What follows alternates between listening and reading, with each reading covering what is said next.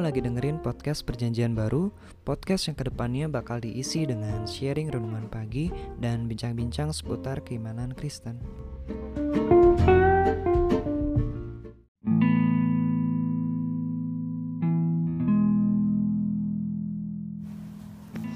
Simulasi terbang Yohanes 16 ayat 33 Semuanya itu kukatakan kepadamu supaya kamu beroleh damai sejahtera dalam aku Ketika para pilot pesawat terbang berlatih, mereka akan menghabiskan waktu berjam-jam lamanya dalam simulator penerbangan.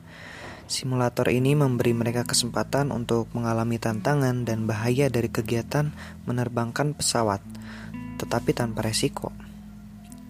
Para pilot gak perlu lepas landas, dan jika mengalami tabrakan dalam simulator ini, mereka bisa meninggalkan simulator tanpa beban. Simulator adalah alat yang sangat berguna dalam pelatihan, karena simulator membantu dalam mempersiapkan calon pilot untuk mengendalikan sebuah pesawat terbang sungguhan. Namun alat-alat ini bukannya nggak mempunyai kekurangan. Simulator menciptakan pengalaman buatan di mana besarnya tekanan yang dialami waktu berada dalam kokpit yang sesungguhnya nggak mungkin bisa ditiru sepenuhnya. Bukannya kehidupan nyata itu kayak gitu. Hidup ini nggak bisa disimulasiin.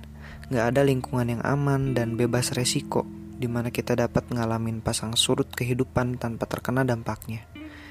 Kita gak dapat menghindari resiko dan bahaya dari hidup di dunia yang berdosa ini. Itulah sebabnya perkataan Yesus begitu meneduhkan hati.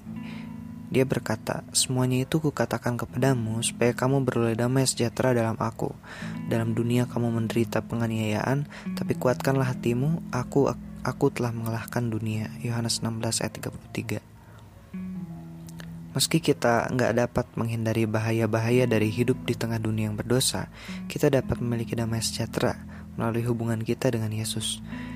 Dia sudah memastikan kemenangan akhir kita, Gak ada hidup yang lebih aman daripada hidup yang diserahkan kepada Allah.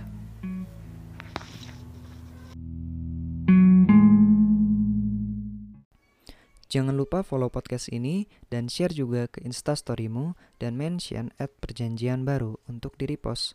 God bless.